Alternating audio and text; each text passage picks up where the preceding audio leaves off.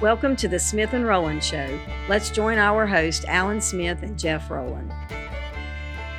I am over flooded today with joy, peace, and contentment because I know that there is an episode of the Smith and Rowland podcast about to take place where I will thrill myself with my own brilliance and intellect.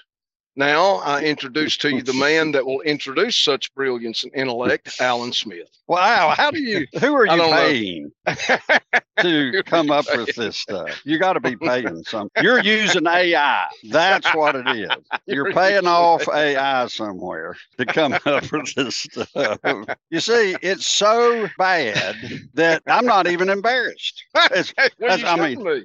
oh no, I mean, no, know. huh? No, no, my mind. hey, my, My my. You shouldn't be saying my minds. There's no end to that man's talent. See, the only reason you're saying that is because we talked on the phone prior to the podcast, and you're not expecting to flip the switch to go to such levels as what I go to. I'm just trying to tell you that this is a spontaneous gift. It happens. I don't pre, I don't write, transcribe these introductions out. It's what it comes off the top of my head. So, Just flows, flows right off your tongue, yes. and uh, which furthermore is a genuine proof of my own brilliance. Well, most podcast people like us, Jeff, they pay people to promote who they are. And my right. we And have our we- own built-in That's a right. promoter, That's and we right. don't have to pay big bucks That's exactly right. because you do all of our promotions That's right. That's exactly right. with So I great think it's a humility. good- yes. I might add. There's no doubt. Uh, humility is probably my number one characteristic. They called me Oh. Jeff Humble Rowland. That's what I've Yeah, been called well, many times. I've heard life. you called the Big H. You know, that's what I've heard. That's what I've heard, and everybody knows what it stands for.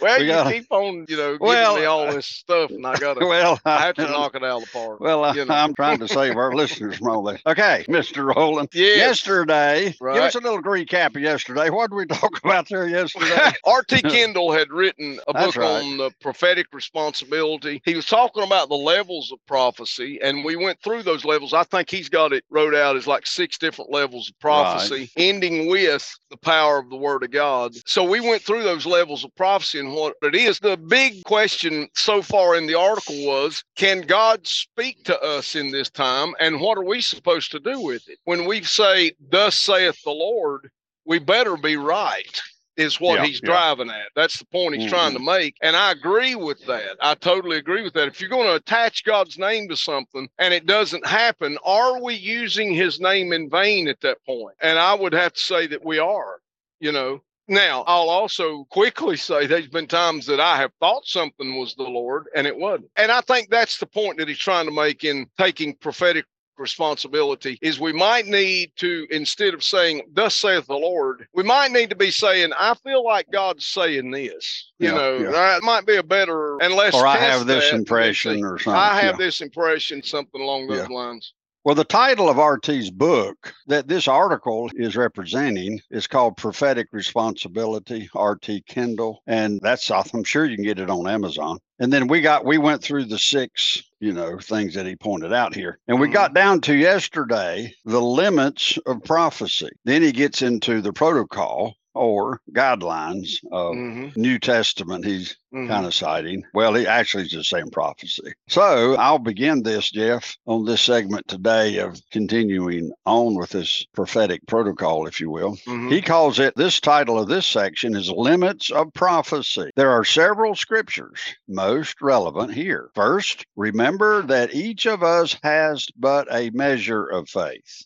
That's a good point. It is. Romans 12, 3 says. This means there is a limit to our faith. Only Jesus had a perfect faith because he alone had the Holy Spirit, it says, without limits. That's in Mhm. John 4 34. Second, for those who prophesy, it must be done in two ways. He has number one, in proportion to their faith, which is Romans 12 6, not going beyond the anointing. Now, I think that's important. We'll pick back up on that in our discussions, but according to your faith. Mm-hmm. The next yeah. one is not going beyond the anointing. Mm-hmm. The the mm-hmm. second thing is according to the analogy of faith. The mm-hmm. Greek word translated proportion is analogy, is what it is. It's a Greek yeah. word, but it's basically yeah. saying that. This mm-hmm. means comparing scripture with scripture, making sure you are within the bounds of sound theology. Third, remember that prophecies will cease. Now, he's citing here, Jeff, 1 Corinthians 13, 8 through 9, where prophecies will cease. This means mm-hmm. there are seasons of the prophetic. The word mm-hmm. of the mm-hmm. Lord was rare at one time in ancient Israel in 1 Samuel 3 1. Amos mm-hmm. spoke of a famine of hearing the word of the Lord. That's mm-hmm. interesting. You know that scripture in Amos 8. This means that sometimes God chooses to say nothing. God may choose not to speak for a generation. If so, how foolish to pretend to speak for him. Mm-hmm. Rare is that prophetic person who will refuse to be drawn out to give a word when there is not clearly such a word. A common mistake of many prophetic people is that they have some form of spiritual experience and get a true word from God, but then embellish it. Now, yeah. there's, there's the truth with yeah. personal exhortation or theological teachings based on their own experience to justify the spin which may or may not be from God. 4th mm-hmm. Paul said that we know in part and we prophesy in part. This means nobody knows everything and no prophet has unlimited knowledge. Now, I kind of read them all out there. The limits of prophecy. The first thing you talked about there, though, Jeff, was remember that each of us has a measure of faith, and he's warning here. You got to remember there is a limit to your faith. And mm-hmm. I, I've seen this a lot, and I think it's a very good topic. Sometimes we try to exercise actions outside of our faith. Yeah, absolutely. And I think, you know, kind of comparable to that is we have to be careful when we look at other people in the body of Christ that is using their gifts in some way that God has manifested to guard against being envious of that person or trying right. to practice in order to become like that person. I think that's operating outside of the bounds of our faith. We have all been given a measure of faith and we're to minister out of that measure of faith that God gives us. Doesn't mean yeah, that we're yeah. any less significant or important in the body as somebody right, else. Right, it just means right. that we are where God has put us. And so I do think that there are bounds to the prophetic in that sense. Not everyone operates, Alan, you know, this is not a teaching on the gifts of the Spirit, but because prophecy is a gift of the Spirit, I would have right. to say that not everybody has the same gift. And nowhere in the scriptures does it teach that we are all supposed to have the same gift.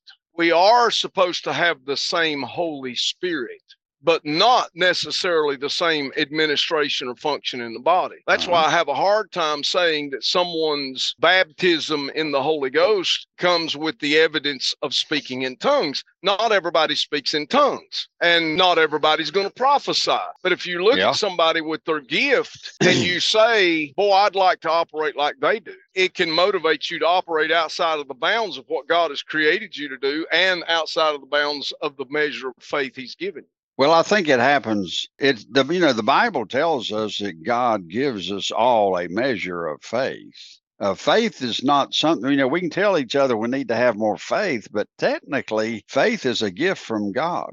That's exactly and he, right. he, and then he also tells us that you need to be faithful with that measure of faith that's been given you. And would you not think our faithfulness to that measure of faith would need to be accomplished before God would perhaps give us more or a greater Absolutely. measure of faith? Absolutely. And so, Jeff, to be very honest with you, let's say in any given church service or whatever, most people, what would happen? If we went into a service and say, now listen, ever what you got faith for, is what we want you to operate in. Mm-hmm. If you mm-hmm. got faith for healing or if you don't, if you don't, it's okay. It's not a big deal. Mm-hmm. Don't come up here and pray for the sick if you don't have the measure of faith for healing. That's I'm right. just using that as an example. Absolutely. Uh, I agree. And so, consequently, and a lot of us do this, we exhort people to operate outside of their measure of faith. That's and right. that worries me, Jeff, because what if we encouraged everybody to operate in their measure of faith, not not shame them. If you right. don't have faith for something, that's not a sin. And yeah, so that's right. if faith is a gift from God, how can I talk you into having more? Yeah, that's right. I don't, I that's don't right. think it's a matter of having. I think it's a matter of being faithful with the measure God's given you. And when we're mm-hmm. faithful, then it's a good chance He'll issue us more. Yeah, that's right. And can I just say also, God didn't call us to understand somebody else's measure of faith. That's right. He called us to be aware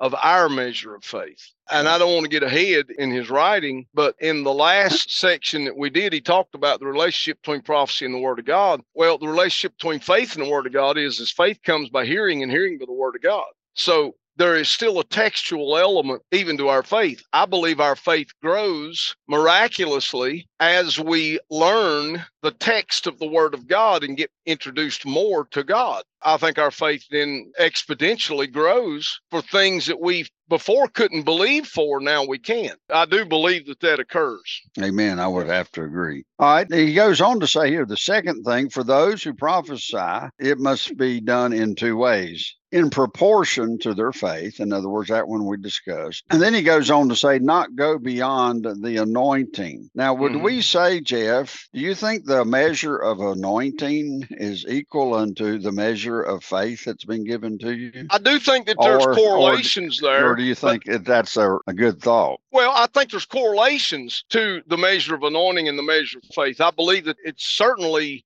relatable to one another, but I also believe this. I believe when you're talking about the anointing of the Holy Spirit on the call of someone's life, then I believe that anointing remains even when faith is in crisis. But I will quickly say that I agree with what he's saying in that the anointing on someone's life, I believe, is more relatable to the call and the manifestation of the Holy Spirit in their life. Therefore, if God is manifesting his spirit in someone's life through prophecy, then there's a high level of anointing prophetically, or there may not be a high level of anointing in other areas of his life. Someone who is highly gifted in mercy is going to be anointed of God when they manifest mercy. Maybe more so than the guy who is anointed for prophetic in the prophetic. He may not understand this merciful person here. Mm-hmm. I've run into that in my own life, that's for sure. So our understanding of someone else's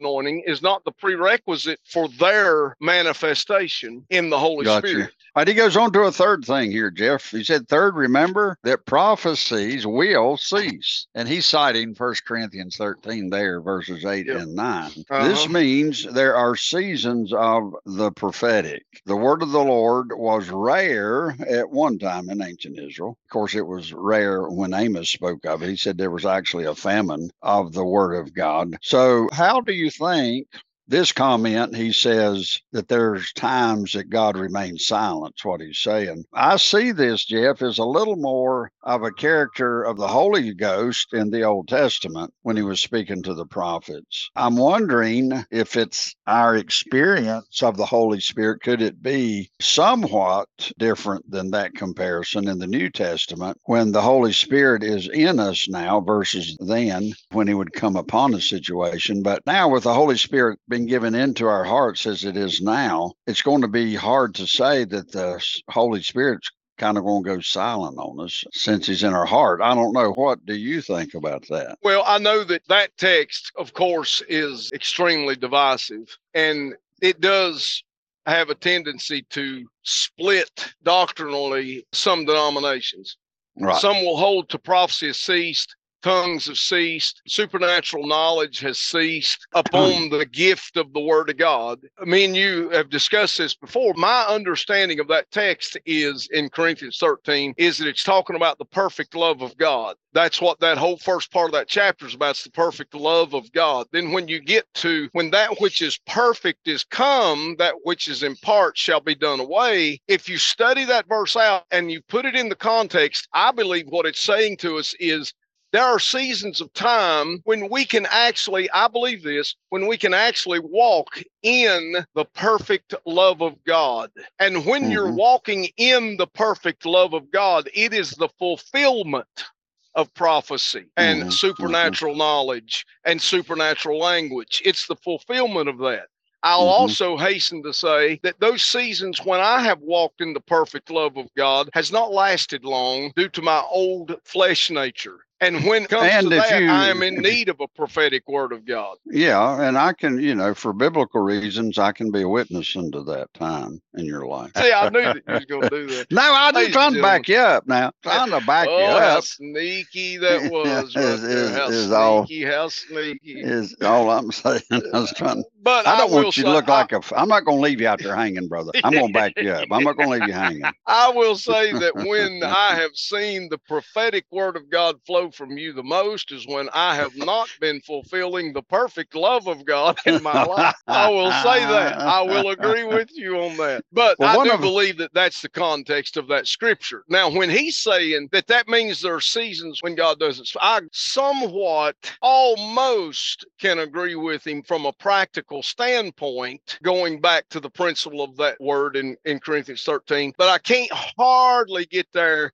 textually because I don't believe that that's the implication that in New Testament Christianity, there's just times when God is silent. God is exactly. never silent as long as we have His Word. He's never silent. Correct. Jeff, I always interpreted that 60 or 70% of my interpretation of that was even referring to possibly the second coming of Christ. Because when Jesus is here ruling and reigning in Jerusalem, when that which is perfect is come, you know, some of our friends of old would say that was the coming of the Word of God. And, you know, you really got to, I mean, I can see what they're saying. And uh, of course, how could you say perhaps that's not true. But I also another thought is that's referring to the second coming of Christ. And so therefore and those are the three main interpretive places of that scripture. The reason that I lean toward that it's the perfect love of God is because in the context of that chapter, it's that love. which is perfect is talked about and it's love. Mm. I would say that when the Lord comes back, there'll be no need for any spiritual gift